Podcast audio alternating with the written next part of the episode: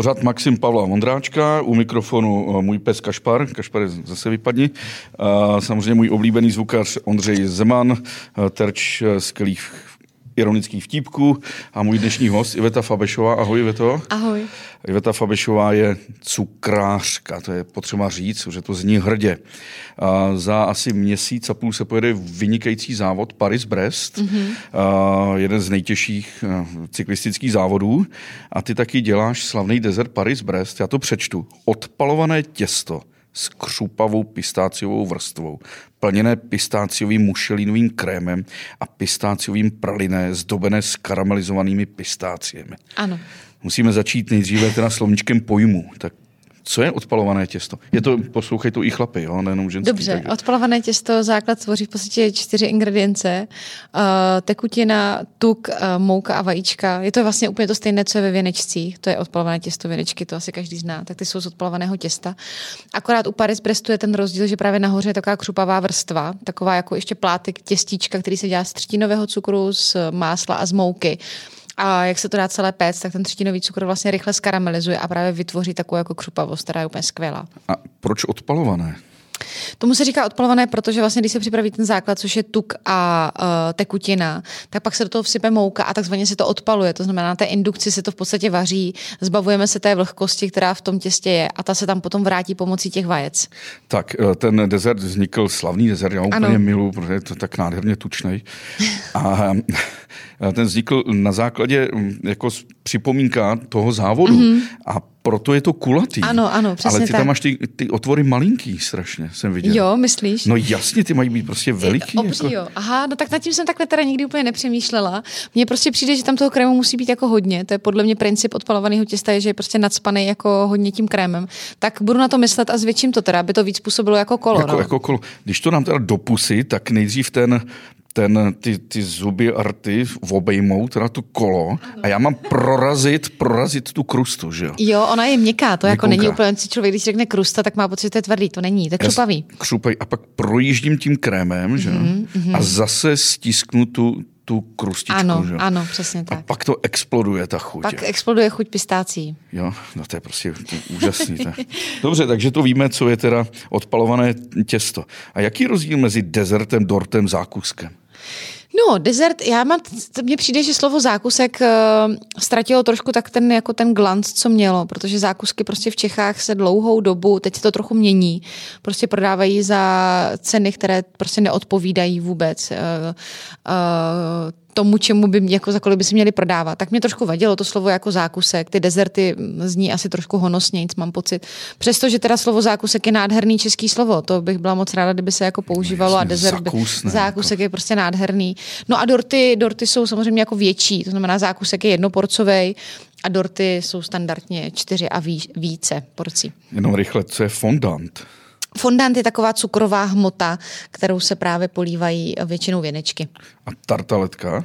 Tartaletka je takový, jako když si představíš eh, linecký košíček, nebo košíček z lineckého těsta, to je tartaletka. No a linecký těsto je čím zvláštní od jiných těst? No, linecký těsto jsou zase, je to nějaký, je, je hodně křupavý, je takový křehoučký, většinou by to měla být jako tenká vrstva, my ho válíme na tloušku asi 3 mm, takže by mělo být fakt jako tenoučký a já vždycky říkám, že to jenom drží ten krém, který je jako vevnitř. To ještě tady bylo pistáciové praliné. Praliné jsou uh, ořechy, které jsou obalené v karamelu a potom rozmixované na pastu. Oni mají vlastně, oni začnou uvolňovat ten tuk, smíchají se s tím cukrem a vlastně čím víc to praliné mixujeme, tak tím je tekutější. A mm, to je jako pralinka, praliné? Je to Ne, ne, stejné? ne, ne, ne, je pralinka je úplně- něco jiného. Pralinka je úplně něco jiného. A, a pak tam máš ještě mušelinový krém. Mušelinový krém, eh, jeho základ je žloutkový krém, do kterého se přidá vyšlehané máslo a právě potom to praliné. Když tě tak mm, poslouchám, to jsou už skvělý alergeny všechno. Je- eh, Jak by vypadal takový dezert složený ze samých alergenů? Na oříšky, laktóza, lepek, vejce. To je tenhle ten. To je tohle. Hmm, ten mu jako hodně se mu blíží, no. Jo, ještě sezam by tam mohl být. No. Ještě sezam možná, A ano. možná, možná krustička z krevetek, že? Ty jsou, ty jsou. Já jsem trochu nervózní, tamhle eh, kouká kolega, musím na něho... tak je dobrý. No, ono má totiž hlad, jako strašlivý. Ano, evidentně má hlad. Mě eh, připomněl, to je Vojta Kristen a připomněl mi takovou hezkou báseň od Artura Rimboda, která se jmenuje Vyjevené děti, to já ti přečtu. Mhm. Mm-hmm. Tady je hov dětí uprostřed čtu. Houv dětí bázlivě se chvěje pod sklepním oknem, které hřeje jak matčin klín a při pohledu na kinutí jim stoupá v ústech samou chutí na tisíc slin. A já, když jsem se díval na tvoje dezerty, mm-hmm. tak jsem měl strašnou chuť, mm-hmm. protože jsem jedl očima. A teď si představ, že budeš slepá a tvoji zákazníci budou slepí. Kolik procent té nádherny těch dezertů se ztratí? No hodně, no. To je, ty jo, vidíš, to mě vlastně nikdy napadlo, o kolik je to o, o, ochuzený. Když nám přijde slepec. Hmm, to, je, to je zajímavý, to jsem, tak jsem nad tím nikdy nepřemýšlela, to je vlastně z, z, zvláštní jako poznámka.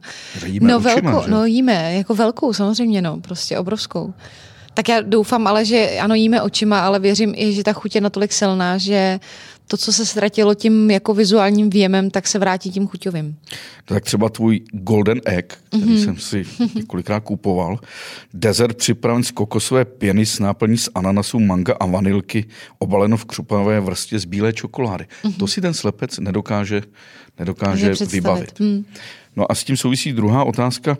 Můžu si tvoje dezerty sníst, aniž bych si je vyfotila a dal na Instagram? to samozřejmě můžeš. Já myslím, že je spousta lidí, kteří to, eh, který to nedělají, eh, že by jako to potřebovali vyfotit a hnedka sdílet, ale samozřejmě taková je... Většina. Většina to sdílí. Prostě takový je trend. Eh, takhle dneska funguje, řekla bych, prostě svět úplně v jakémkoliv oboru, že všechno máme potřebu sdílet s cizími lidmi a s okolním světem. No nejenom s lidmi, ty jsi přišla do studia a vyfotila si fotku tady ano. s mým psem Kašparem, že? Mm-hmm, to a hned je. se to dá na Instagram, že? Bez toho to nejde. Ale... A má možná člověk pocit, že víc žije. No ale tu vizu, jak tu vizualitu řešíš? Jako ty, když vytváříš nějaký mm-hmm. recept, tak vidíš, jak bude vypadat ten dezert? Uh, vidím, ne vždycky na první dobrou, to, to úplně ne. Mám jako samozřejmě nějakou představu, jak by měl asi vypadat, jestli ho budu tvořit do formy, nebo jestli ten finální dekor budeme tvořit jenom pomocí špičky a cukrářského sáčku, tak to je nějaká jako většinou ta prvotní myšlenka. A ta se potom nějak vyvíjí, až dojdeme k tomu jako finálnímu vzhledu, u kterého si řeknu, že to je dobrý. Který je samozřejmě jako velmi pocitový a je jenom můj, můj pocit to je. Sdílím ho samozřejmě s kolegy, s kolegy, ale už mám za ty roky si myslím, že to moje oko je docela jako vy, vytrénovaný, že mám pro ty věci cit, si troufám tvrdit, že to vidím, jestli to ta dekorace funguje nebo ne, jestli to vypadá jako hezky nebo ne. Já mám ráda, nechci říkat úplně minimalismus, to není úplný minimalismus, ale mám ráda, že ty věci jsou takový jako čistý, elegantní, uh, není to příliš jako přeplácaný, tak to je takový, řekněme, můj rukopis. A jsou dezerty typicky ženské, typicky mužské třeba? To si nemyslím, to si nemyslím. Ona ta cukrařina obecně v, ve světě hlavně, cukrařinu dělají hlavně jako muži a ty věci jsou nádherný a myslím si, že na první dobrou, kdybych nevěděla, kdo z kolegů to tvoří, tak si netroufám tvrdit, že bych jako o, o, odhadla, jestli to vytvořil muž nebo žena. A zákazníci poznáš, co si dá muž a co si dá žena? Tam trošku rozdíl asi je. Tak Tam si třeba myslím, co si dává chlap? Chlapi většinou mají, myslím, že mají rádi jako uh, čokoládové věci, takový víc jako ty těžší. Ženský mám pocit, že víc experimentujou. Samozřejmě řešejí víc, jestli je to jako mm, častokrát se ptají, co je jako dietnější, což já vždycky říkám, jste v cukrárně, tady není nic dietního. Uh, to prostě běžte do zdraví výživy a nebo do zeleniny, to prostě tak je. Ty věci jako samozřejmě nejsou dietní, ale já vždycky říkám, že to není o tom produktu nebo o té surovině, ale o tom množství. Já si myslím, že dieta pro mě je prosté slovo, že v podstatě, když člověk bude makat a bude fyzicky pracovat nebo bude sportovat, tak Přesně některé tak. věci nemusí řešit. Ale když už jsme, co si dávají muži, mm-hmm. tedy on, co si dává ona, tak dneska jsme v době hyperkorektnosti a nastupují i ty bipolární nebo ne, nebinární uh, pohlaví, tedy ono, mm-hmm. tak bys mohla vytvořit nějaký dezert s názvem ona, ono, on, Aha. že by to bylo pro všechny. Jako. Já myslím, že ty dorty jsou pro všechny, bez ohledu na to, kdo jak se víc cítí, v jakém pohlaví je mu lépe, uh, tak, tak to nevnímám vůbec. Ale rozhodně nějaký dezert s názvem Vona by mohl být, protože když jsem jednou měl schůzku v Junkmance, mm-hmm. i v kafe, tak jsem seděl u stolku a vedle, tam seděly samý ženy a mm-hmm. jsem se tam připadal poněkud nepatřičně mm-hmm. a pak vím, že jsi prošla, mm-hmm. to jsem tě ještě neznal, a tam od vedlejšího stolu řekli, ona se rozvádí. Takže Aha, jako ona, zajímavé. víš, jako ona. ta. Jo, jo, jo. Tak... Uh, řekli jo, holky. No, no. Ona, ona se rozvádí. Ona se rozvádí. No ty jsi měla prostě, já to schrnu, tři, tři kavárny ve Verichově mm-hmm. Vile v Belgický, uh, v, v té, jak se jmenuje, v té Jungmance. A na Tyláku, čtyři byly. A na Tyláku s manželem se rozvedla, ten mm-hmm. má nějak ty kavárny a to by zůstalo jméno, mm-hmm. know-how, dobrý pocit a tak dále. Dělali jste nějakou pořádnou party rozvodovou, víš, se slavnostním zahazováním prstínků, slepování talířků, uh, závěrečný sex třeba tak? ne, to úplně ne. uh, ono za první, my nejsme ještě úplně rozvedení, my jsme pořád v tom procesu toho rozvodu, ono to trošku trvá. Eh, bohužel tam není schoda v ničem, takže, takže je to pořád v, v procesu prostě. Takže nejsme, a myslím si, že ani ne. Já, já už jsem si to nějak odžila, ono to trvá už relativně dlouho, už asi rok a půl, takže nemám plně potřebu dělat tyhle jako mejdany. Já myslím, že je fajn si to tak jako uzavřít člověk sám sobě. Tak je to přechodový rituál, ten tom životě hmm. jako je, je důležitý. Ale když je takový ten konec, tak trochu cynicky, když jsou pohřby, hmm tak se dává klasická rakvička, věneček. to je trochu banální. A dovedeš si představit pohřební dort nějaký? Uh, to, to nevím, to černej, jsme ještě černý. Purpurovej. Asi, asi si to dovedu představit. Třeba jako, švarcvalský dort. Švarcvalský, protože jako, no, asi si to umím jako představit. Nikdo to teda nikdy po nás nechtěl, ale umím si to představit. Já jsem ten, ten rozvod musel uvíct, že jsem dneska zjistil, že máš na svém Instagramu, Facebooku Hledáme pro moji novou kavárnu barman, číšník, servírka, brigáda na zmrzlinu, pekař, kuchař. Mm-hmm. to znamená, hledáš v době, kdy nejsou lidé a nedají ano. se sehnat. Uh, já musím zaťukat, nám přišlo tolik životopisů, já jsem to taky dneska asi sdílela, že já jsem ještě týden zpátky jsem si říkala, to je úplně v háji, co budu dělat. Jako já nemůžu být přece na všech pozicích a přesně lidi nejsou. A stalo se to, že vlastně během teďka tří dnů nám přišlo tolik životopisů, že z toho mám fakt jako velikou radost, že mě to těší, že ty lidi mají chuť eh, v novém jako uh, IFku pracovat, tak to mě těší moc. No. Takže to dobře chápu, král je mrtev a je král, teda královna cukru, takže budeš rozjíždět novou kavárnu. Ano, jako, ano. Už zcela jako na vlastních nohách. Ano, ano. A e, jak se, jak se to daří? Kde jsi sehnala ty třeba prachy a tak? Uh, no, tak daří se to... Já vlastně ani nevím, jak se to tak celý stalo. Já jsem vlastně někdy na podzim otevřela uh, nebo spustila vlastně e-shop, fungovala jsem nebo funguji pořád celou dobu na e-shopu a do toho se mi podařilo získat ten prostor, který otevřu teďka první týden uh, v červenci. Zároveň se mi podařilo proto získat spoustu partnerů, ať už to byla třeba firma Rentalit, která je podle mě úplně skvělá, protože mi pomohli v tom začátku, řekněme, jakoby s IT technologiemi, které byly prostě mm, nebo jsou jako potřeba. A tak z toho jsem měla jakoby velikou radost a hlavně mě ještě u toho baví, že já jsem takový jako ekolog, už jsem byla v rámci starého jako i v kafe, mi vždycky říkali, že bych byla super jako uh, odpadový manažer, jo. Tak tady mě baví, že ty věci právě jako se úplně vlastně ne, nevyhazujou, ale dá, dá, se jako ještě použít jako v druhém kole, tak to je super. A co je Rentali, to je jako ekologická firma? No je to taková trošku ekologická firma, jako v IT, ale oni vlastně fungují, že uh, si můžeš ty technologie pronajmout, že vlastně přesně pro lidi mýho typu, který jako, přišli... Že si pronajmeš počítač Že mobil. si pronajmeš počítač, mobil a když ho vlastně za ten rok nebo za dva nechceš, tak oni ho zase jako použijou dál a ty si můžeš zase pronajmout jako novou tu technologii, protože technologie většinou jsou jako na dva roky, že jo? Určitě to neznám, to je jako operativní leasing? No, tak je operativní leasing, přesně tak. Takže si vezmu Apple a jo, splácím jo, a za dva roky to vrátím. Jo, tři stovky za měsíc, takže úplně jako super věc. Což jako do začátku biznesu eh, funguje prostě skvěle, protože tam není investice prostě v řádech jako deset tisíců. Jasně, jasně. No, takže budeš mít no, kavárnu. takže budu mít kavárnu, kterou teda otevřu, uh, dají-li všechny venkovní okolnosti a moje vnitřní první týden v červenci. Samozřejmě musela jsem si na to půjčit, takže se mi podařilo sehnat investory, kteří byli ochotní, ochotní uh, mi půjčit, řekněme, na tu počáteční investici. A ano, budu, teď to je v tuhle chvíli pouze uh, moje svobodné rozhodnutí, jestli půjdu doprava nebo doleva. A je to teda aspoň na pravém nebo na levém břehu Vltavy? Je to, jak se na to díváme? No, po proudu je levý. Třeba tam, kde jsou Hračany, je levý, kde staré město tak je, je pravý. To, je to levý. Je to levý. A je to aspoň za hradbami, nebo? Je to tak, je to levý Jo, to je dobrý, tak hlavně, že to, hlavně, že to je v centru. Eh, máš na svém uh, uh, Facebooku nebo internetu chybu. Hmm. U Makronek tam uvádí, že to rozjela Kateřina Medičejská. Ano. Ale Makronky jsou samozřejmě starší. Jako, jo, je to může být, dobře. 8. 9. století, při, přinášejí to už arabové na Sicílii, hmm. souvisí to s mandlemi, s tím letím křupavým mandlovým těstem. Hmm. Dostává Děkuju, se, jsem vůbec netušila. Dostává se to potom do Benátek, kde kde vlastně je to synonymum v tom benátském ná, mm-hmm. nářečí makerony, jako pro takové tenké křupavé těsto. A pekli už to tam vlastně v ženských klášterech a pak, a díky tomu vlastně to ta kuchařka Kateřiny Medičejské přenáší do té Francie. Aha, tak děkuji, tak to je krásný. Se no to. jo, tak to jsem vůbec netušila. Uh, co, co, co stojí za úspěchem těch makronek?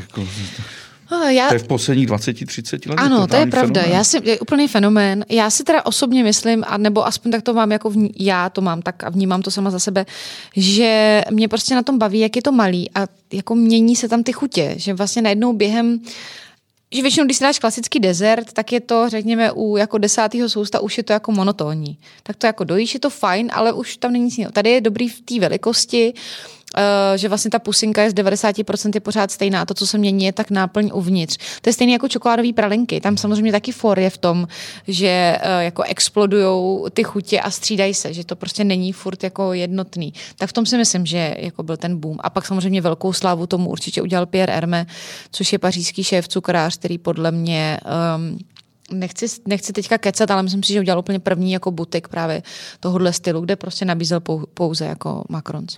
Jak poznám dobrou makronku? Jak, jak mi má chutnat křupat? Měla by určitě, ten, ten, ta vrchní skořápka by měla křupat, to těsto uvnitř by mělo být určitě vláčný. Uh, samozřejmě nepatří tam žádný marmelády, nepatří tam žádný máslový krémy, patří tam pouze ganáš, což je vždycky spojení buď smetany, anebo nějakého ovocného pyre v kombinaci s čokoládou. Uh, měla by být intenzivní v té chuti. Určitě prostě na první dobrou bys jako měl vědět, co to je. Mělo by to být opravdu jako tím, že je takhle malá a, a tu chuť tvoří jenom ta náplň, tak určitě jako by tam měly být co nejkvalitnější ingredience, které jsou jako možné sehnat na trhu. Ehm, když už si řekla ten tuk, mm-hmm. pracuješ s, s živočišním tukem na smetana, máslo, anebo i ty tuky rostlinné, které já moc nemám rád. Oh, tak rostlinný tuk je třeba jako i, i uh, kokosový, že jo? Tak Jasně. to občas používáme, ale jinak určitě jiný tuky nepoužíváme. Ne, já si myslím, že lidi se zbytečně bojí tuků a, a hlavně ženy. Myslím si, že zrovna české ženy by každá měla o 5-6 kilo přibrat, aby působila zdravě. A když vidím takový ty to nechci říct jako vychrtliny, ale ne, mm-hmm. nepůsobí to ani sexy. Jo. Jako je třeba vrátit se do těch 80. let, kdy Helmut Newton fotil ty krásné jako plné ženy a, mm-hmm. a rozhodně ne twigy teda. Jako, mm. takový ty, ty. Když jsi se zmínila o francouzském cukráři, tak tady mám poznamené jedno jméno, Cedric Grolet. Ano. Grole, jestli to mm-hmm. dobře to je ten, který tě inspiroval k tomu slavnému citrónu a, a k těm ostatním? Nebo? To je on, ano, to je on. Já jeho práci velmi obdivuju. On eh, jako několikrát mm, po sobě získal eh, cenu za nejlepšího cukráře světa. Myslím si, že naprosto eh, oprávněně. Neznám nikoho z kolegů, kdo by se jim neinspiroval, kdo by neměl jeho kuchařku ve své jako výrobně a kdo by se nepokusil aspoň se trošku jako přiblížit jemu. Protože samozřejmě ten jeho způsob provedení té, té prezentace, to, jak ovlivnil, řekněme, vůbec jako ten cukrářský svět je prostě neuvěřitelný. Iva, to, tohle je podcast, který, a pak ještě i točíme video, ale většina lidí poslouchá, poslouchá takže mm-hmm. si mhm. nedovedou představit, mm-hmm. co vlastně ten Cedric dělá. Musíš, uh, mi to. Dobře, on, on, jakoby, on teďka tro, trošku to zase změnil, protože samozřejmě už jeho úplně, myslím si, že re, revoluční ten přelom v té cukrařině byl, že vytvořil produkty, které on vytvořil jako kole, kolekci ovoce, které vlastně nejen, že vypadá úplně, úplně, ale jako realistické jako ovoce, taky tak chutná. A, a ta jeho změna byla revoluční taky v tom, že do té doby se ty dezerty, mm, já už jsem to někde říkala, ale vlastně třeba byl dort, který byla čokoládová pěna, uvnitř byla nějaká malinová náplň. Takže většinou to byly jako kombinace chutí. A on přišel s tím a říkal, ne, ne, ne, takhle ty věci dělat nebudeme. A když bude něco oříškového, tak to bude úplně od, toho, od polevy až po korpus prostě oříškový. A, a ještě to bude jako ten ořech vypadat což samozřejmě bylo naprosto revoluční a je to prostě skvělý, podle mě je to podle mě jako výborný. A, a vlastně vytvořil celou takovouhle kolekci, takže má citron, mandarinku, broskev, pomeranč, mango, úplně vlastně všechny, všechny ty druhy takže jako to ovoce. vypadá jako mango. Vypadá to jako mango a chutná to prostě úplně jako, Jako totožně jako mango. Takže to vypadá jako mango, chutná jako mango, mm-hmm. tak to, ale Přesně. není to mango. Ale není to mango. Ale je to z manga. Je to z manga, přesně tak, ale je to dezert, je to prostě dezert, kde pracuje jakoby hodně právě jakoby s kakaovým máslem, eh, díky kterému vlastně ty věci jako barví uh, a je to, je to prostě nádherný, je to opravdu přenádherný. Teď eh, se musím zeptat, když teda mám mango, tak uvnitř je ta velká pecka. A když si jeho dezerty vezmu, to mango mm, Tam není pecka samozřejmě. Není tam pecka. Není tam pecka, Ale tam je jsem- jako potom nějaká náplň mangová. Uh, Jasně, ale imituje to i tu pecku teda. Jako ne, tím ta- tvarově. No to jo, jakoby ono, ono to vypadá vizuálně, ale ta pecka uvnitř není. Ta pecička tam není. Protože já tam jsem je viděl fotku, kde to udělal s avokádem. Aha, a tam byla, jo, tam byla pecka. A tam byla pecka. Ano, to je pravda, tam byla pecka, to je pravda. Ale u manga eh, nevím, tam jsem ji neviděla. Dobře, a ty si vyrobila ten citron. Já jsem vyrobila citron, eh, který, no prostě já jsem byla na kurzu jeho v, na Ukrajině, v jedné cukrářské škole a tam jsem se ten citron naučila a pak jsem ho přivezla do Prahy. Takže vypadá to jako citron. Vypadá a to jak jako děláš citron. ty ťupky takový ty? Ono to vlastně, ten základ je, že ta, řekněme, ta, ta citronová ten citronový krém se zamrazí a obalí se do vrstvy, tenké vrstvy čokolády. Pak se to přestříká ještě kakaovým máslem, aby to dostalo tu žlutou barvu nebo jakoukoliv jinou. Já jsem ho dělala, dělám i limetu, takže třeba zelený, teď jsem udělala stříbrný citron, takže je stříbrný. A potom, jak je tam vlastně ten tuk, tak se vezme uh, taková cukrová hmota, což je jakoby voda a tím kontra, a to se přestříká přesto. A jak je tam eh, jako tuk a voda, tak oni se moc nesnesou a to vznikne, tak docílíte toho povrchu, že to vypadá jako ta slupka na, nebo ta kůra. A uvnitř je teda zase nějaký... Uvnitř je náplň z citronu, kterou děláme tak, že vlastně vyfiletujeme uh, citron, to znamená zbavíme ho úplně té a zůstane jenom ta dužina prostě bez peciček. A to svaříme s cukrem, s pektinem, vznikne z toho taková jako hmota, jak to mám říct, náplň a to zase se zamrazí, dá se to dovnitř ten střed. Existuje několik nosičů chuti. Jo? To je Mhm. uh-huh. tuk, je to cukr, je to sůl, uh-huh. je to ocet, uh-huh. možná ještě něco. Je, možná. No ale ty pracuješ hlavně s tím cukrem a tukem. tukem, ano. a teď si několikrát zmínila kakové máslo. A jaký je rozdíl mezi vlastně bílou čokoládou a kakovým máslem? No, uh, máslo je většinou potom základ pro, pro všechno, co se tvoří a bílá čokoláda, do ní už jsou potom přidané další věci, ať už je to sušený mlíko, občas se do toho přidává i jakoby vanilka, to znamená, to jsou jako trošku rozdílné věci už. Já jsem tam proto, že věrný čtenář, věrný posluchač Jakub Schulz, mm-hmm. kamarád, který žije v Dubaji, Aha. tak je takový, bych řekl, až takový fašista pro hnědou čokoládu. A já miluji bílou čokoládu. A máme, vedeme tenhle ten spor mm-hmm. mezi bílou, kdy on tvrdí, že bílá čokoláda není čokoláda. Mm-hmm. Ale je to čokoláda, že jo? No tak jako samozřejmě je, trošku dávám teda za, za pravdu tvému jako kamarádovi. Šulcovi z Dubaje. Šulcovi z Dubaje, teda, teda zdravíme. Uh, taky samozřejmě jako je to taková jako, hm, bych to řekla, taková trošku křížená čokoláda, ale je to samozřejmě, jako je to čokoláda, no, jako ten základ tam je. Protože jsem si tady udělal ve svém přirozeném chaotismu poznámky, tak abych odložil tenhle papír, mám tady ještě termín babička. Mm-hmm. Um, spousta lidí, když se jí zeptáš, kde se nejlíp najedli, tak řeknu, jaký to kýčovité spojený mm-hmm. u babičky. Já už jsem někdy na to alergický. Já taky, já mám pocit, že všechny babičky eh, v téhle zemi jsou no. adepty na myšelinské hvězdy. Přesně, přesně. Jako, jako. A pak je samozřejmě pálenka od dědečka. Jo, jako. Jo, to je pravda. A to.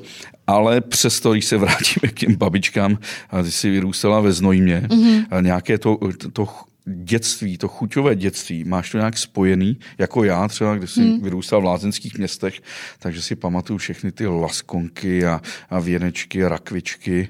A... Uh, samozřejmě mám, mám. Uh, asi tak jako každý, já myslím, že prostě to, to, na čem člověk prostě jako vyroste, tak tomu prostě v té paměti jako logicky utkví. Já jsem prostě milovala svačiny mojí babičky do školy, ty jsem měla třeba strašně ráda víc než mojí mámy, teda pro mě mami, ale je to tak.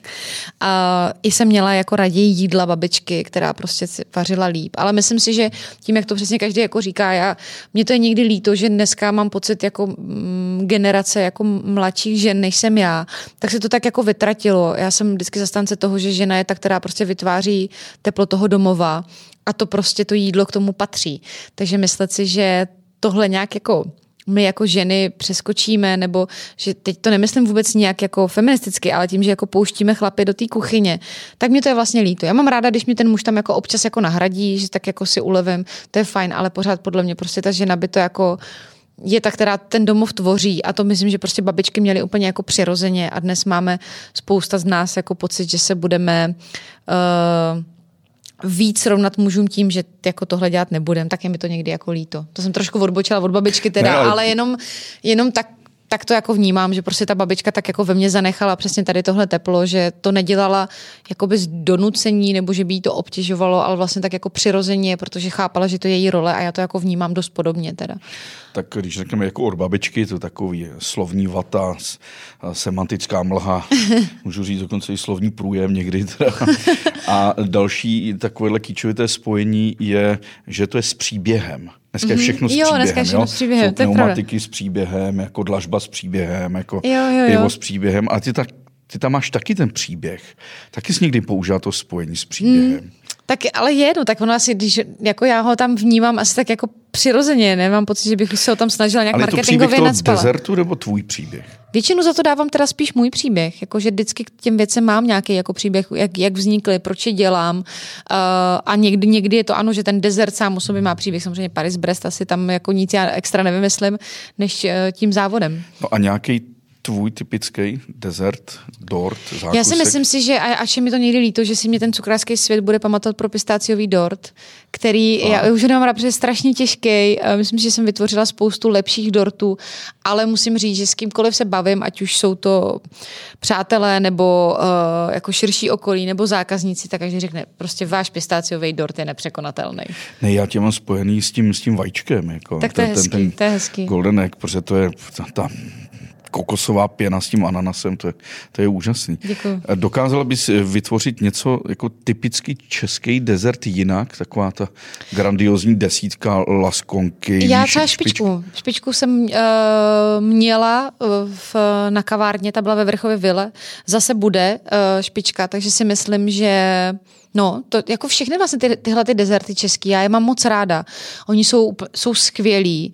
Uh, mohly by to být jako úžasné dezerty, kdyby jenom jsme si dali trošku práci s tou přípravou, s těma ingrediencema, který použijeme.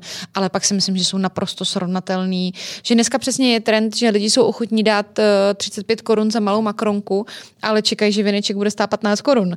Tak eh, tam si myslím, že je někde prostě chyba, protože připravit prostě mm, dobrý věneček z odpalovaného těsta se žloutkovo-vanilkovým krémem je prostě naprosto srovnatelný s tím udělat uh, jako pusinku z mandlového těsta a dát do ní prostě garáž. Tak tam je mi to prostě líto, že najednou jenom přesně tím příběhem a tím marketingem kolem najednou vlastně něco pro nás má jako nižší cenu, aniž tomu vlastně rozumíme. Uh, tak protože někdo řekl, ano, tady Makronka a přivezli Pierre Hermé a tak by neměla stát 15, ale měla by stát 35 a proč by věneček měl stát jako 20? Ty jsi to v tom podcastu, který si dělala Prostor X v Reflexu, mm-hmm. hezky řekla, že eh, přece dezert není něco, co musí mít každý den, ano. jako rohlík s máslem, mm-hmm. nebo že si nám večer pivo, ale má to být něco slavnostního, ano. má to být skvěle udělaný a pak to teda stojí. Jo? Přesně tak. Ale tvoje dezerty stojí někdy až 100 až 200 korun. Mm-hmm. Uh, ale musím říct, jak říkala jednak moje kolegyně, to už tu cenu ukáže. Jako. jo, já jsem si jednou koupil nějakou bundu, byla velmi drahá, ona se na to podívá, říká, kolik stála, jak jsem řekl tu cenu.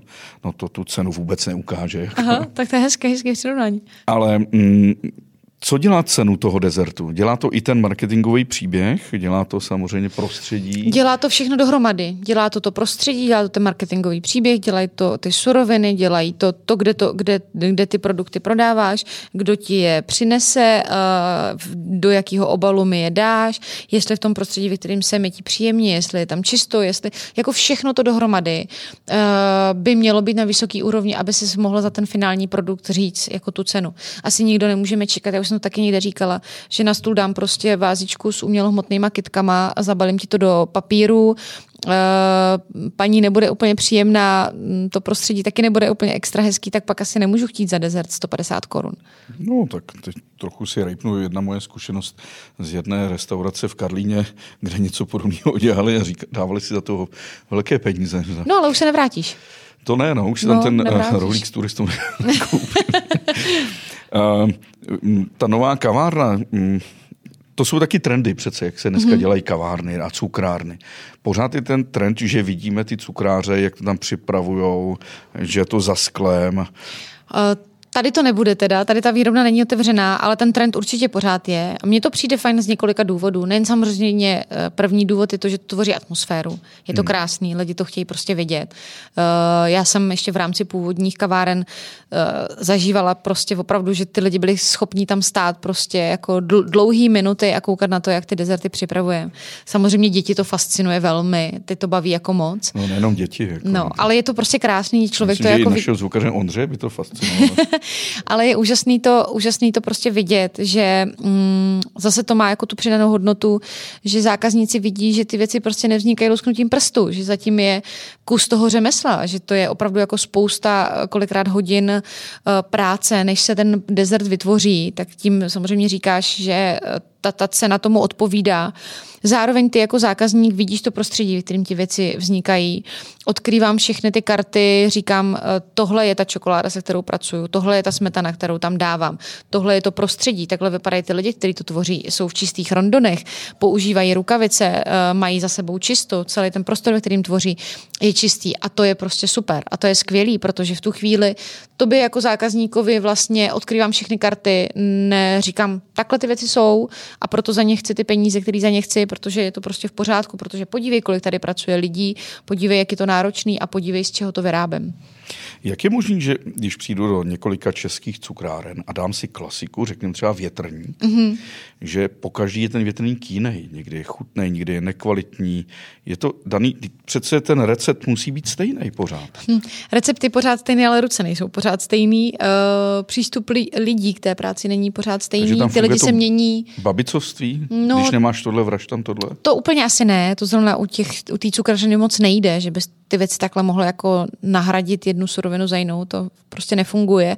Ale lidi prostě často já jsem to zase někde říkal asi na svých kurzech. Já mám kurz, který se jmenuje Základy francouzské cukrařiny, kde moje úvodní věta je, že nemám, ať jsem ten kurz takhle nazvala, nemám ráda jako používání termínů česká cukrařina, francouzská, italská, že podle mě je rozdíl jenom v tom přístupu a v těch použitých ingrediencích. A to je prostě ono. Ono jednou přijdeš a je tam zrovna třeba cukrářka, kterou to baví a opravdu ty věci dělá s láskou, ač můžeš říct, že to zní jako kliše, tak já jsem přesvědčená, že prostě u jídla a vidím to sama na sobě, se strašně projeví to, jak k té práci přistupuješ. Jestli tě to baví nebo tě to nebaví. Star- jako opravdu je to velmi na tom výsledku znát. A častokrát samozřejmě tím, že mm, je to pořád řemeslo, tak ve chvíli, kdy nedodržuješ přesně ten postup, uh, tak potom je jako to zná na tom výsledku. Pokud se ty věci prostě nepodaří, tak se častokrát stane, že ten cukrář, protože je línej ty věci předělat a udělat je znova, tak je použije a prodá je, dá je do vitríny. Jestli teď slyšíte jiné zvuky, tak to moje Fenečka Nesí, eh, která pod stolem spí a pravděpodobně honí uh, cukrového myšáka nebo jako něco. Nesinko je v pohodě. Tak.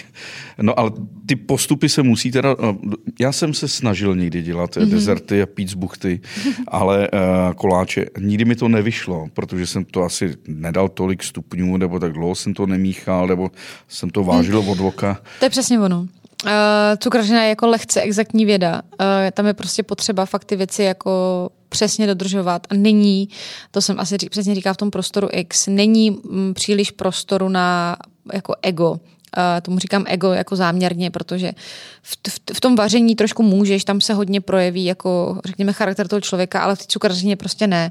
Tam fakt se musí dodržovat striktně prostě zadaný postup a ta receptura. Já jsem v jednu chvíli pracoval ve Wine Foodu, The Italians, mm-hmm. a byl tam šéf kuchař Renato, mm-hmm. a, který působil v mnoha myšelinských... Na Smíchově v tom Na Smíchově, v mnoha myšelinských cukrárnách. A skutečně on to vážil téměř na zlatnických mm-hmm. váhách.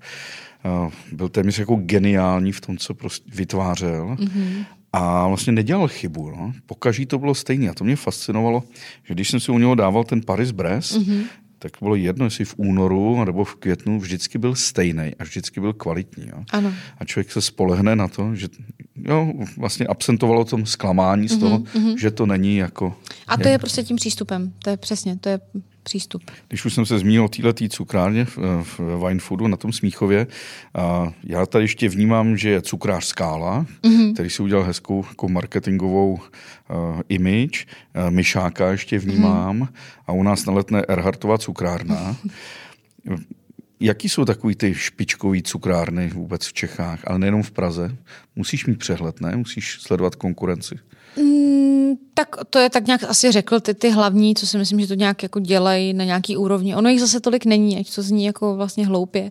Teď mám pocit, že se hodně, že na, paradoxně, že to nejsou úplně cukrárny, ale že třeba super dezerty dělají v různých jako bystrech, kde najednou vidím, a nemusí to být úplně, řekněme, takováhle jako fancy francouzská jako cukrařina, ale prostě pečou jednoduchý, poctivý věci, na které se já jako zákazník moc ráda vrátím. Mám třeba oblíbený bistro v Karlíně, který je prostě fakt skvělý. A, a co jmenuje? Jmenuje se Etapa. Mm-hmm. Tam mě baví strašně, teda musím říct. Uh, velmi mě baví, dělají to prostě parta nadšených lidí a to je přesně ono, na tom to jako znát. A pak je úplně jedno, jestli to má příběh nebo nemá, jestli to je takový nebo makový. Prostě buď ti ty věci chutnají nebo ne. A vždycky je to prostě o přístupu. Podle mě prostě jako to, jak člověk přistupuje k té práci v jakýmkoliv oboru, je vlastně jako ten výsledek, že buď budeš fungovat nebo ne. Co stojí za úspěchem toho malého obchodu na Vinohradech kus koláče, kde jsou pořád fronty lidí? No kvalita kvalita toho produktu. Nic víc, nic méně. Kvalita, ty, ty koláče jsou jako fenomenální, ty jsou prostě fantastický úplně.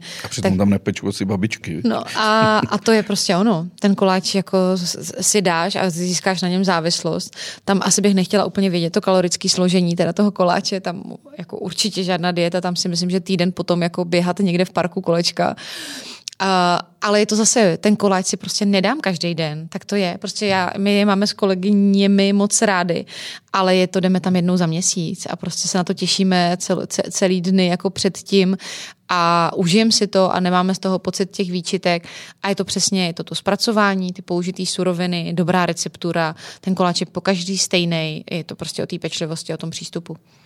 Ve Vídně je kavárna Havelka, mm-hmm. stará, slavná, ještě jsem zažil téměř 90 letého pána mm. a, mm, a jeho manželku, která pekla buchty. Mm-hmm.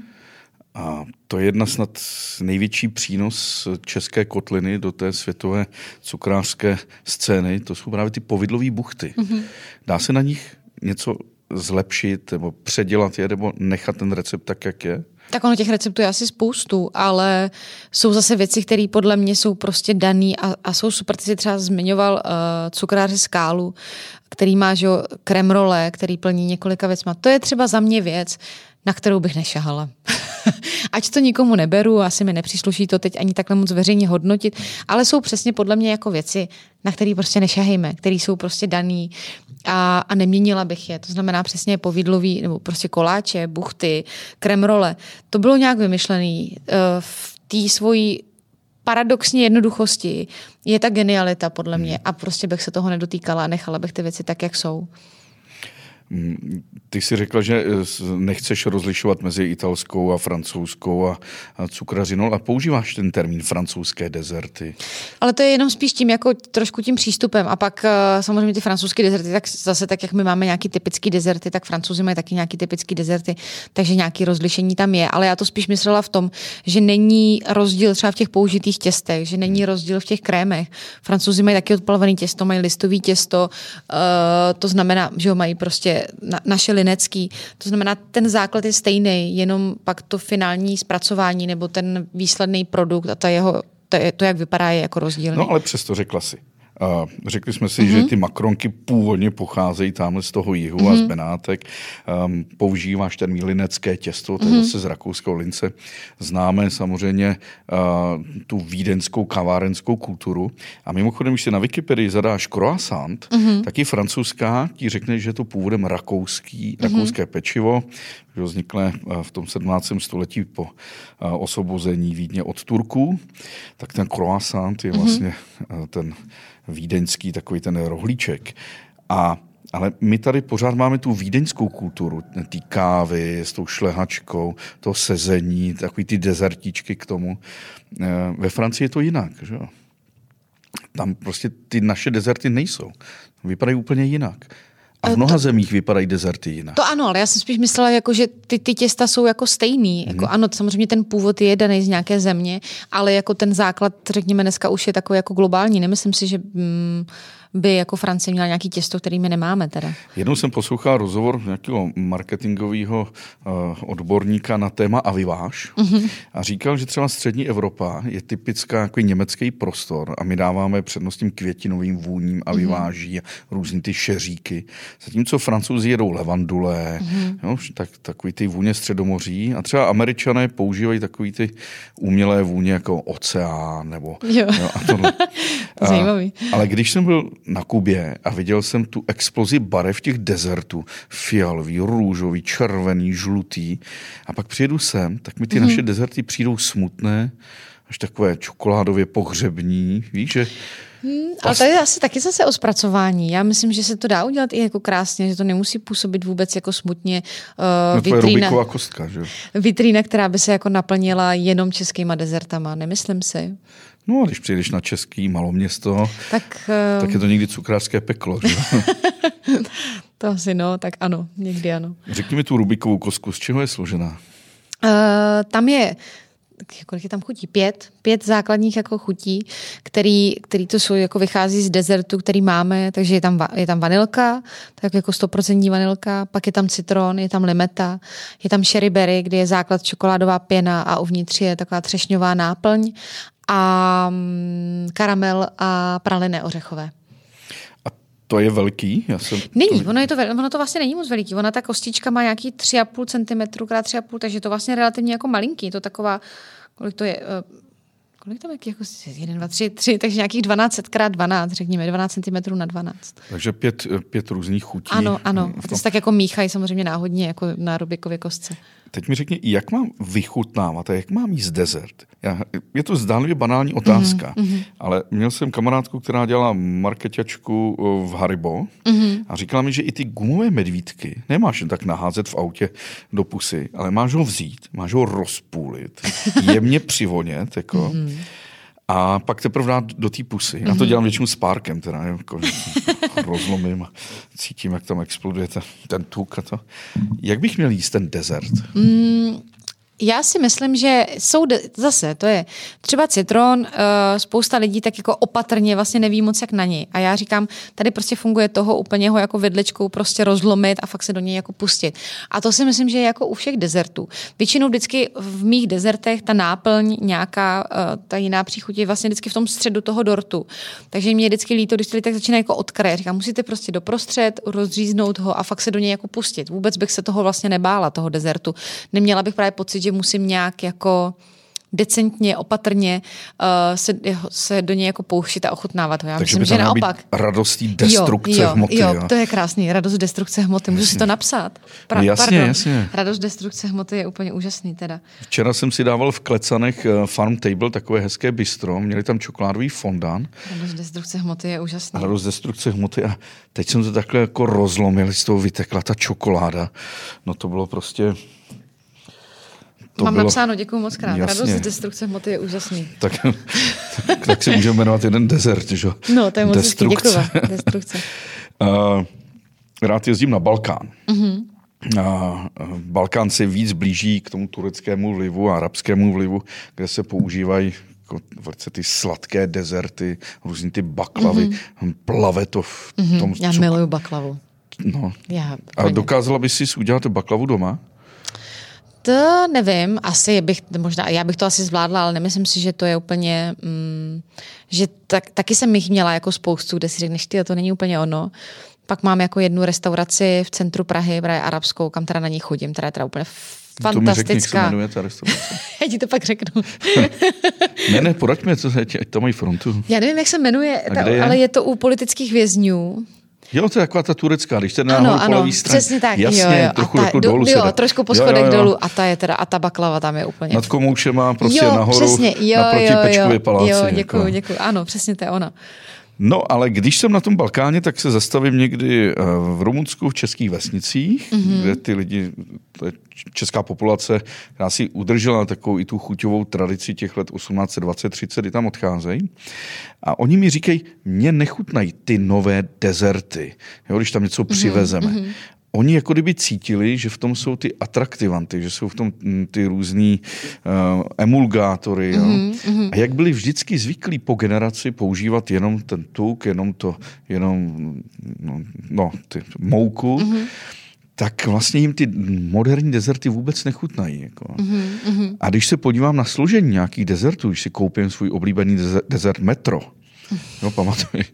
tak tam je, tam, tam je tém, téměř A4. A já to jsem to chtěla říct, že to je dlouhý čtení, podle no. mě. No. A taky dáváš do svých dezertů dlouhé čtení? Ne, ne. ne? Moje dezerty, a... vůbec. Ne? Moje, moje dezerty obsahují úplně základní jako ingredience, které se dají běžně koupit ve všech, jako v klasických supermarketech, takže ne. Je nějaká ingredience, která je třeba typická v jiných zemích a u nás by nefungovala? Třeba skandinávská lékořice, to mají všechno hmm. z lékořice. To jo, no, mož, nevím, nenapadá mě teď nic. Jo, že třeba přijde cizinec a třeba mu to nechutná. To si nezažila. Nezažila, no. Může se to asi stát, ale nenapadá mě teďka jaká nějaká ingredience, která by to, nevím.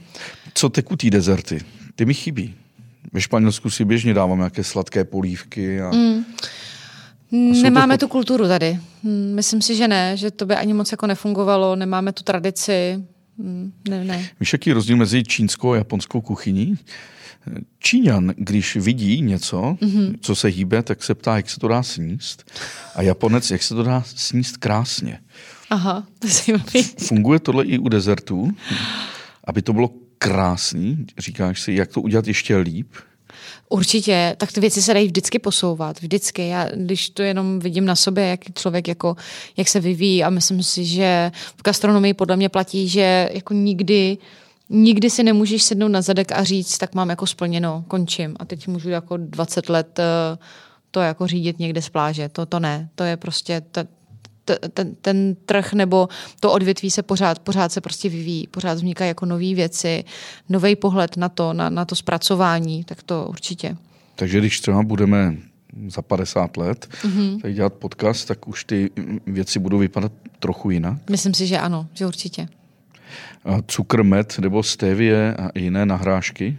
Pracuješ Uh, neberu to jako náhražku, pokud mám pocit, že tam eh, ten med patří, nebo že tam chci použít jinou formu jako cukru, tak ji použiju, ale určitě nad tím nepřemýšlím tak, že bych to vytvářela, nebo že bych ten, tu ingredienci použila proto, že to bude zdravější. To ne.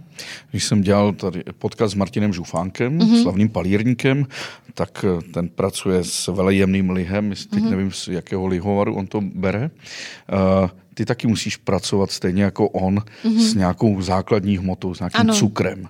A máš nějaký oblíbený cukrovar, odkud to bereš? Nebo, nebo si kupuješ cukr krystal v Lidlu? Uh, nekupuju ho v Lidlu, mám samozřejmě to dodavatele, ale je to prostě klasický jako cukr. To je, to je prostě ta surovina je jako v podstatě skoro stejná. Chápu toho lihu, asi tam ty rozdíly budou.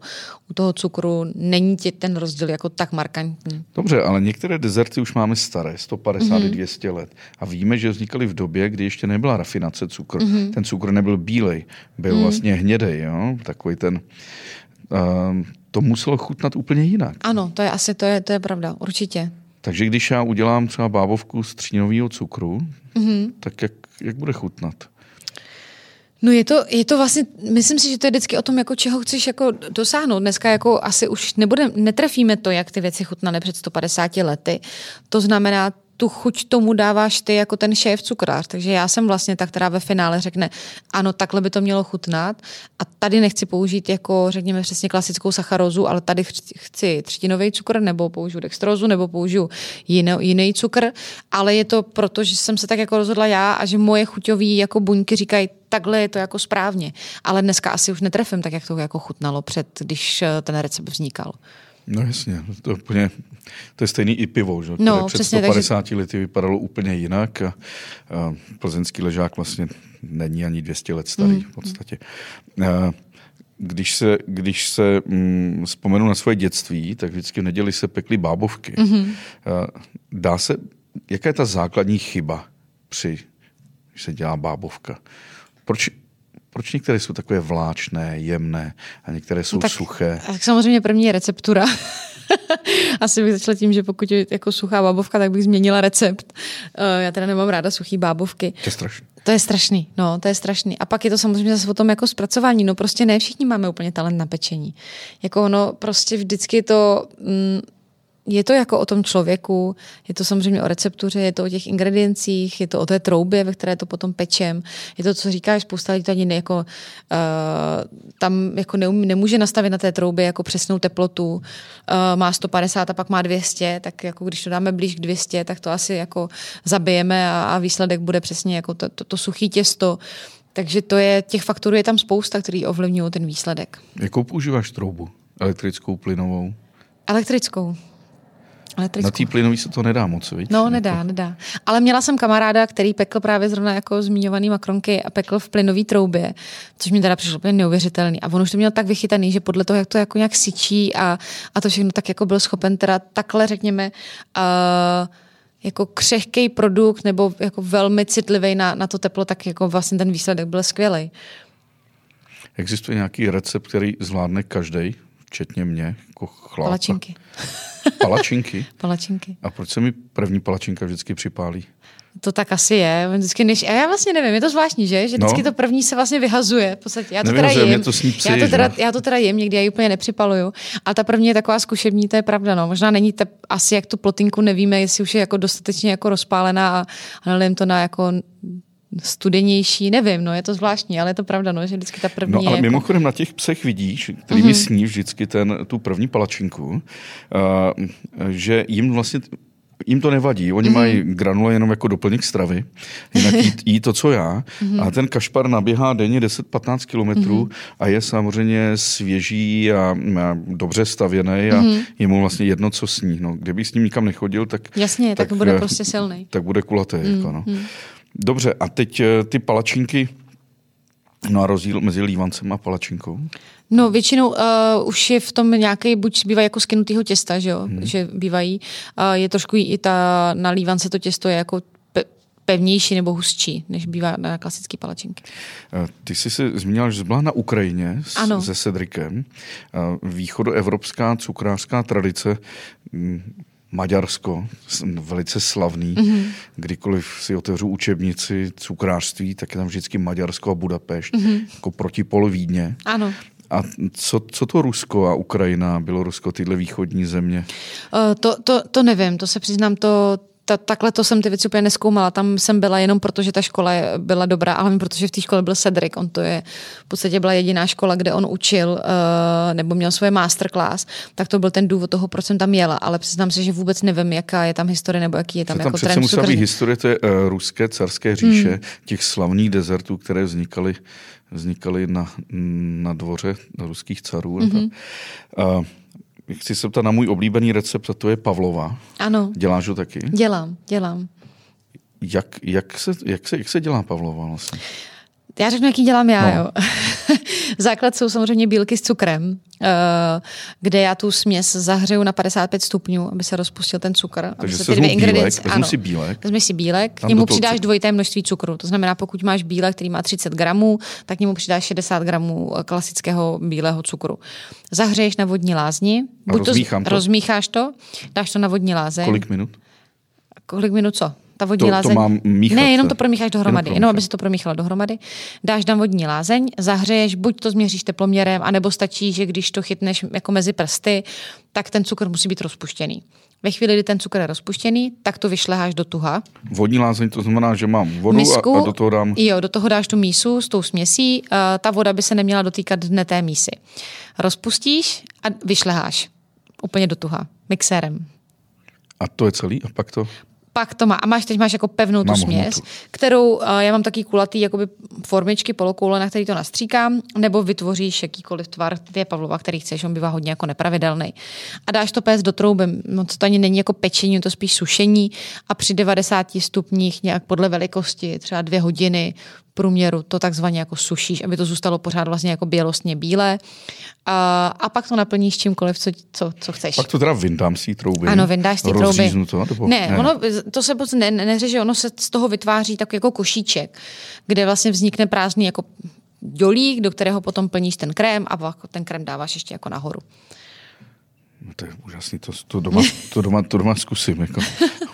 Uh, otevřeš tu cukrárnu za hradbami na levém břehu Vltavy. Ano. To se asi dozvíme v červenci kde. Mm-hmm. A bude potom teda druhá cukrárna? Nevím, to teď nemám tuhle ambici. Já bych chtěla uh, teďka dokázat to, že protože tím předtím jsme v tom byli s manželem, teď jsem v tom úplně sama a sama za sebe. A... Ty nemáš děti? Mám děti. A ty ti nepomáhají? Děti jsou malí. Děti mi jsou 4 a 7. No tak můžou dělat ten desert destrukce hmoty, ne? No, to by mohli, ale ne, zatím nepomáhají. Tak jsem v tom jakoby sama. Tak uh, a vždycky to bylo to, to původní i v kafe bylo hodně o kompromisech, že prostě tím, jak jsme v tom byli jako ve dvou, tak častokrát prostě jsem musela nějaký ústupky o tom, jak si myslím, že ty věci by měly vypadat, a nebo co se v nich bude prodávat a, a jaký tam bude prostě personál a tak. A najednou jsem to jenom já, kdo říká, jak ty věci budou. Uh, a já jsem člověk, který všechny ty svoje rozhodnutí dělá prostě pocitově. Jestli mě to dává nějak jako smysl, jestli uh, to, to moje vnitřní intuice říká, ano, to je správně, nebo ne, to není správně. Uh, tak teď bych si chtěla dokázat, že ta moje intuice funguje správně, že ty věci, tak jak je vnímám, jak si myslím, že by měly vypadat, jsou taky správně, že tam prostě bude velká fronta lidí, kteří uh, budou prostě s nadšením to sdílet a fotit a, a říkat všem svým kamarádům, uh, že to prostě funguje a že to je dobrý, ať tam prostě jdou. A až si tohle jako splním a budu mít pocit, že už nevím, co uh, a že je možná správný čas na to otevřít ještě jednu provozovnu, tak to možná udělám, ale v tuhle chvíli nad tím takhle nepřemýšlím. A název bude IF kafe? Název je jenom IF, Iveta Fabišová. Že IF. No, ty jsi cukrářka kolik? Taková ta špičková, 7, 9, 10 no, let? 7 let, řekněme. V tom jednom podcastu si řekla, že to tehdy odpálilo, ne to těsto, mm-hmm. ale mhm. odpálila recenze Lidových novin. Ano. A pak už se to začalo nabalovat a nabalovat. Uh, ta reklama je pro tebe asi extrémně důležitá, že Je důležitá, ale eh, včera jsem byla na nádherným divadelním představení, kde přesně na začátku toho úvodu, kde říkají taky vypněte si ty telefony a podobně, tak bylo, že uh, vlastně jedno, jedno jedna recenze jako od kamaráda, to znamená, když ty to řekneš svému kamarádovi, funguje vlastně mnohem lépe než tisíce vylepených jako letáků a to si myslím, že je prostě naprostá jako pravda. Tak eh, to bych si prostě přála, aby to vlastně fungovalo úplně stejně, aby uh, ta reklama se šířila prostě jenom takhle, že, že je to prostě dobrý, že... To jo, ale na začátku vždycky musí být i média, sociální sítě, tak to je asi pravda, ale třeba na začátku No vlastně taky byly, jako by je jako pravda, že ne třeba v takové míře, pardon, ale je pravda, že vlastně ty ledové noviny nám tam přivedly ty prvních 100 eh, zákazníků, řekněme, který to začali šířit. To je pravda, že bez těch médií to asi nejde. No já je musím bránit, že jo, taky mě, jako mě, mě živí. A to, a jak se na to tváří uh, zubaři? Zubaři dobře, to jsem taky někde říkala. My jsme největší marketing nám udělal zubař z Belgické, který nám eh, posílal své zákazníky. A dokonce jsem měla jednou na svém kurzu, jak dělám kurzy pečení, tak uh, z 99% jsou na těch kurzech jenom ženy. Za celou tu historii těch kurzů, což je nějakých 8 let, tam byly asi jenom čtyři pánové a jeden z nich právě byl zubař a já se vždycky na těch kurzech ptám taková úvodní věta, jako proč jste tady, jaká je vaše motivace, co se chcete naučit, nebo co děláte, jako čím se živíte. A on právě říkal, já jsem zubař a přišel jsem poznat svého nepřítele. Tak to mi přišlo strašně vtipný. No ale většina těch slavných cukrářů jsou muži. Ano, ve světě A čím obecně. to je? Čím to je? Že mají větší jako odvahu experimentovat? Ne, já si myslím, to řemeslo je prostě těžký. Je jako fyzicky náročný, uh, světová prostě gastronomie, ne, prostě tak jako, a já asi česká, prostě té gastronomii vládnou prostě muži. Ale je to asi přirozený, prostě opravdu uh, je to prostě fyzicky náročný a i jako psychicky náročná profese. Myslím si, že to jídlo, teď je, myslím jako standardní gastronomie, je ještě víc jako psychicky náročná v tom, že tam si tlačený tím časem toho výdeje, toho jídla. U té cukrařiny je to jiný, že my ty dorty ráno tam řekněme ten největší stres jsou první tři hodiny od těch šesti do těch devíti, než se připraví ta vitrína. Ale ve chvíli, kdy se ty dezerty dají do vitríny, tak už jako jedeš svým tempem, řekněme, který je samozřejmě jako zběsilý, ale není tam to, že máš 10 eh, bonů, 10 lidí v restauraci, všichni mají 30 minut, chtějí se najíst a teď jako rychle, rychle, rychle, protože prostě nikdo nemáme čas a všichni chceme jako rychle uh, prostě zaplácnout a, a všichni jsme přišli hladoví. Tak to v té cukrárně není. Tam ten tlak není takový, ale v těch restauracích samozřejmě ten tlak toho času je prostě obrovský. Jeden z nejpřísnějších mnižských řádů jsou trapisté. U nás například v Novém dvoře u Teple. A ty stávají ve 3 hodiny 15 a pak mm-hmm. chodí spát v 8 hodin, kdy nastává velké mlčení. Nemají cukráři něco podobného? že vlastně musíte brzo ráno vstávat, ne? Ano, ano, ale tak my chodíme na šestou, tak to ještě takový jako ve 3.15 je teda den teda cukrář? Uh, tak většinou začíná se od těch šesti, uh, jak jsem říkala, no, do těch devíti, půl desáté, kde se vlastně vydají všechny ty dezerty, tak je jako taky ten největší stres, kdy prostě občas fakt, uh, no, prostě se to musí jakoby udělat rychle a pak se začíná s tou každodenní výrobou. Moje výroba je vlastně naplánovaná, řekněme standardní výroba, funguje tak, že když se dělá vitrína, tak se většinou začnou otvírat ty lednice a mrazáky. Říkají, no tak vyrobíme trošku pistáciového, trošku věnečku, něco, něco. Já takhle nefunguju. Moderní cukrárna by měla podle mě fungovat prostě na týdenní bázi, kde ty věci se mrazí, mrazí se přes šoker a pak je ta výroba naplánovaná na ty jednotlivý dny. A ještě eh, jsme ji měli dost jako sofistikovaně propracovanou jakoby do, do tabulek, aby vlastně ty lidi, řekněme ty zaměstnanci nebo cukráři, sami nevymýšleli ty počty, ale opravdu vycházeli z těch prodejů, které byly. Takže potom přesně vědí, že mají vyrobit 200 pistáciových dortů, 300 věnečků a dělají zásobu na ten celý týden. Což je jako velmi efektivní v tom, že ve chvíli, kdy za ten den vyrábíš, řekněme, pět várek jednoho produktu, tak odpadá takové to věčné mytí těch rendlíčků a misek a tak. A je to samozřejmě mnohem jako efektivnější prostě v tom čase, než když děláš od každého jako něco. Tak to je to takový jako hlavní rozdíl. Je nějaká ingredience typická třeba pro nás, kterou v cizině nevidíš? Je třeba mák, že jo? Mák. mák určitě, to si myslím, že je hodně typický, přesně tak, jako če- če- český. A budeš dělat něco s mákem? Nemám nic s mákem. Ty nemáš vůbec ani makovník? Mm, jako. Nemám. Nějaký jako vajíčko sa na svou pěnou úplně nemá. Mákem nemám. To by ne, možná... ne, ne. a ještě, a co rumový pralinky? Taky nebudeš mít? No? Taky nemám, ne. Tak. Ne, ne, nemám. Klasický bramborový jako líh s vanilkou a karamelovým kulérem. Jedna z posledních otázek, to jsou trendy, které prostě mhm. jedou mm-hmm. i v cukrářství teď pořád už dojíždí ten trend slaného karamelu. Jako. Mm-hmm. Uh, a ten je skvělý, ten podle mě nezmizí No ale nebyl nikdy. třeba před 20 lety. To tak. nebyl, to je pravda, ale myslím si, že teď už moc nezmizí teda. Já teda jsem velký fan slaného karamelu. A objevuje se něco na obzoru, nový trend, který přichází? Uh, nevím, myslím, že teď to není ani tolik o těch ingrediencích, jako spíš o těch vizuálních. My teďka doháníme ten svět v tom, jak ty věci by měly vypadat. V tom instagramovém vnímání se to. Jasně. Uh, a proč se dezertí na konci jídla? Proč se nemůže jíst na začátku, aby se pozbudili chutě? A... To je dobrá otázka, ale myslím si, že ta, ta sladká tečka, prostě, jak se říká, to, to nějak jako k tomu jako asi sedí. Já si neumím teda úplně představit, že bych za, začínala sladkým. Nevím, jestli je to tím, že jsme tak prostě zvyklí, že možná, kdyby se to otočilo a najednou bychom si všichni řekli, tak zkusíme to, že by to třeba fungovalo lépe, že spíše to možná je to jenom takové to jako uh, zvyk je prostě železná no. košile. Podívej se na Japonce, jo? My hmm. vezmeme na začátku polívku, nalijeme si to do žaludku, tam uděláme jezero a ty tam ano, naházíme ty knedlíky. Ty věci, to je pravda. Japonci začnou jíst prostě často i knedlíky a, i knedlíky hmm. a, a, a, a těžké věci na začátku a pak to prolívají takovou hmm. nevýraznou polívkou. Jo? Může být, že to je možná jenom jako zvyk, že jsme takhle prostě naučení, ale že kdybychom to otočili, že bychom třeba zjistili, že to funguje lépe. No a když cestuješ takhle po světě, byla si třeba někdy v Ázii? Nebo? To není úplně, to ne, ne, tam nejsem tak zběhla, to nejsou úplně moje země. Já se spíš držím tady na Ne, tam našem... jsou celé jiné dezerty, mm. takový ty tapiokový kuličky ano, a tohle. to je třeba miluju, to jsem si teď strašně oblíkala a dělám si tapiokový puding a ten je teda skvělý. S no, mangem. No, s mangem. A s vanilkou. Dával jsem si ho přes 14 dny v sapě. uh, no děkuju, já už mě to super. Děkuju já mám strašnou krát. chuť a teď si jí, jí Děkuji za pozvání. Koupit si eh, nějakou čokoládovou bombu tady naproti. tak děkuji, to byla děkuju, Fabešová. Děkuji moc krát, díky, hezký den. Jako pro mě to bylo inspirující ten rozhovor. Díky za tip na té rentalitu, že já teď potřebuji počítač, tak nechci utrácet peníze na leasing, bych si to vzal rád, takže rentalit. Ale eh, až otevřeš tu cukrárnu, bude tam nějaký highlight, úplně takový ten, ten desert, který bude ve výkladní skříni osvětlený bodovými světly. Uh, bude. Uh, já jsem udělala teďka desert, který vypadá úplně, je to teda pralenka čokoládová. Je to v, v té velikosti úplně stejně jako ten produkt a to je ježik v kleci. A půjde vyndat.